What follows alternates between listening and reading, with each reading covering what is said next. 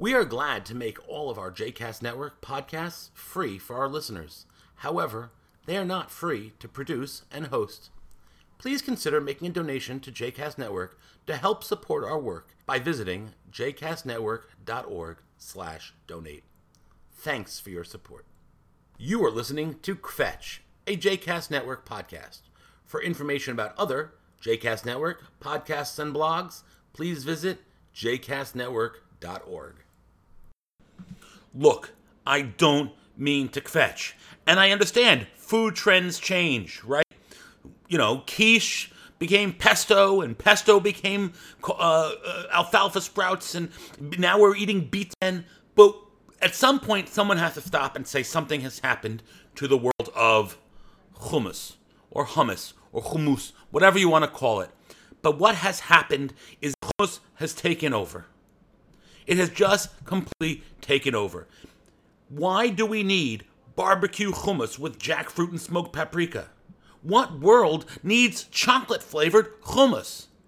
What world? I mean, fine, you put a little spice in it, you, you try and update it a little bit, but instead of the other things they used to sell, instead of being going to the supermarket and being able to find a caponata or a baba ganoush. Now, all it is is hummus. Hummus in every conceivable flavor. And I have to imagine the different flavors are not that different.